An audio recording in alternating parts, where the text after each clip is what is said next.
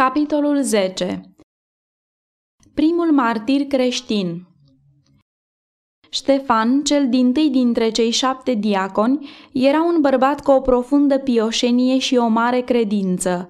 Deși iudeu prin naștere, el vorbea grecește și era cunoscător al obiceiurilor și felului de purtare al grecilor. De aceea el a avut ocazia să predice Evanghelia în sinagogile iudeilor greci. El era foarte activ pentru cauza lui Hristos și vestea cu mult curaj credința sa. Rabini învățați, cum și doctori în cele ale legilor, purtau discuții publice cu el, sperând cu multă siguranță că vor putea dobândi o biruință ușoară. Dar nu puteau să stea împotriva înțelepciunii și Duhului cu care vorbea el, nu numai că el vorbea în puterea Duhului Sfânt, însă se vedea lămurit că era un cercetător al profețiilor și învățat în toate cele ale legii. Cu iscusință apăra adevărurile pe care le susținea și înfrângea cu totul pe potrivnicii lui. Cu el s-a împlinit făgăduința. Țineți bine minte să nu gândiți mai dinainte ce veți răspunde, căci vă voi da o gură și o înțelepciune căreia nu-i vor putea răspunde nici sta împotrivă toți potrivnicii voștri. Luca, capitolul 21 cu versetele 14 și 15. Când preoții și mai mari au văzut puterea care însoțea predicarea lui Ștefan, s-au umplut de o ură amară. În loc să cedeze dovezii pe care el le înfățișa, ei s-au hotărât să aducă la tăcere vocea sa, omorându-l. În diferite ocazii, ei au mituit autoritățile romane să nu intervină când iudeii își făcuseră singuri dreptate, judecând, condamnând și executând pe întemnițați potrivit cu obiceiul lor național. Vrăjmașii lui Ștefan nu se îndoiau că puteau să folosească din nou aceeași cale fără nicio primejdie pentru ei. Astfel ei s-au hotărât să-și asume riscul consecințelor și astfel l-au prins pe Ștefan și l-au dus înaintea Sinedriului pentru a fi judecat.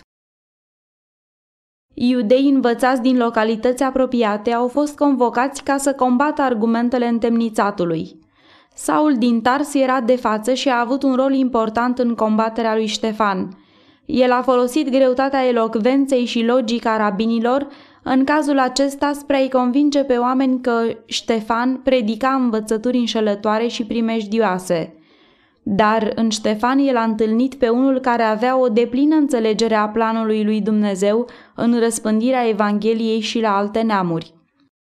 Fiindcă preoții și mai mari nu puteau înfrânge înțelepciunea clară și liniștită a lui Ștefan, s-au hotărât ca prin el să dea un exemplu și în timp ce își satisfăceau ura lor răzbunătoare, voiau ca prin înfricare să oprească pe alții de a primi credința lui. Au fost tocmiți martori care să dea mărturie mincinoasă, cum că ei l-ar fi auzit rostind cuvinte hulitoare împotriva templului și a legii. L-am auzit zicând, declarau ei, că acest Isus din Nazaret va dărâma locașul acesta și va schimba obiceiurile pe care ni le-a dat Moise.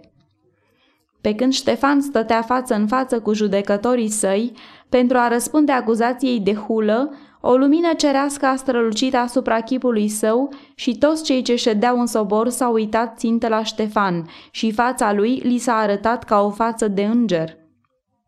Mulți din cei care au privit această lumină au tremurat și și-au acoperit fețele, însă necredința și prejudecata mai marilor nu s-a clătinat.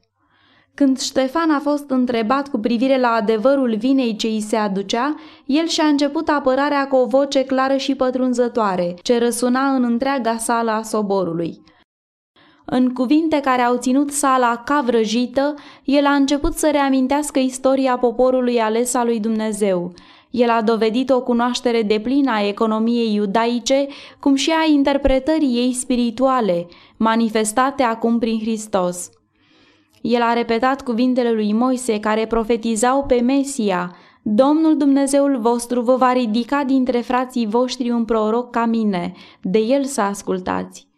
El a arătat în mod lămurit credincioșia sa față de Dumnezeu și față de credința iudaică, în timp ce arăta că legea în care se încredeau iudeii pentru mântuire nu a fost în stare să scape pe Israel de idolatrie. El a legat pe Isus de întreaga istoria iudeilor. El s-a referit la clădirea templului lui Solomon, cum și la cuvintele atât ale lui Solomon cât și ale lui Isaia, dar cel prea înalt nu locuiește în locașuri făcute de mâini omenești, cum zice prorocul, cerul este scaunul meu de domnie și pământul este așternutul picioarelor mele. Ce fel de casă îmi veți zidi voi mie, zice Domnul, sau care va fi locul meu de odihnă? N-a făcut mâna mea toate aceste lucruri? Când Ștefan a ajuns la acest punct, între oameni s-a produs un tumult. Când el a făcut legătura între Hristos și profeții și când a vorbit despre templu, preotul pretinzând a fi copleșit de oroare și-a sfâșiat veșmintele. Pentru Ștefan lucrul acesta era un semnal că în curând glasul lui va fi adus la tăcere pentru totdeauna. El a văzut împotrivirea cu care erau întâmpinate cuvintele lui și și-a dat seama că își rostea ultima sa mărturie. Deși era în mijlocul predicării sale, totuși a încheiat-o brusc. Deodată, curmând firul istoriei pe care o desfășurase și întorcându-se spre judecătorii lui înfuriați, el a strigat. Oameni tari la cerbice, ne tăiați împrejur cu inima și cu urechile. Voi totdeauna vă împotriviți Duhului Sfânt. Cum au făcut părinții voștri, așa faceți și voi. Pe care din proroci nu i-au prigonit părinții voștri? Au omorât pe cei ce vesteau mai dinainte venirea celui neprihănit pe care l-ați vândut acum și l-ați omorât, voi care ați primit legea dată prin îngeri și n-ați păzit-o. La aceste cuvinte, preoții și mai mari și-au ieșit din fire de mânie. Acționând mai mult asemenea fiarelor de pradă decât ca ființe omenești, ei s-au năpustit asupra lui Ștefan scrâșnind din dinți – pe fața lor plină de cruzime, întemnițatul și-a citit soarta, însă nu s-a clătinat. Pentru el teama de moarte dispăruse. Asupra lui furia preoților și mulțimea agitată nu exercitau niciun fel de groază. Scena dinaintea lui a dispărut. Lui se deschiseseră porțile cerului și privind înăuntru a văzut slava curților cerești ale lui Dumnezeu și pe Hristos, ca și cum atunci s-ar fi ridicat de pe tron stând gata să-l sprijine pe servul său. În cuvinte triumfale, Ștefan a exclamat, Iată, văd cerurile deschise și pe fiul omului stând în picioare la dreapta lui Dumnezeu. În timp ce el a descris scena plină de slavă asupra căreia îi erau ațindiți ochii, faptul acesta era mai mult decât puteau suporta prigonitorii lui – astupându-și urechile ca să nu mai audă cuvintele sale și răgnind, aceștia s-au năpustit furioși asupra lui, l-au târât afară din cetate, au aruncat cu pietre în Ștefan care se ruga și zicea, Doamne Iisuse, primește Duhul meu!"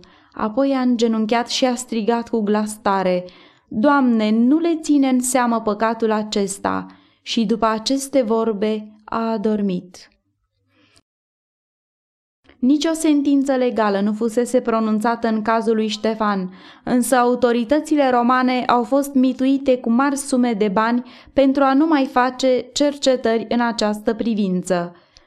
Martiriul lui Ștefan a făcut o adâncă impresie asupra tuturor celor care au fost martori ai acestei scene.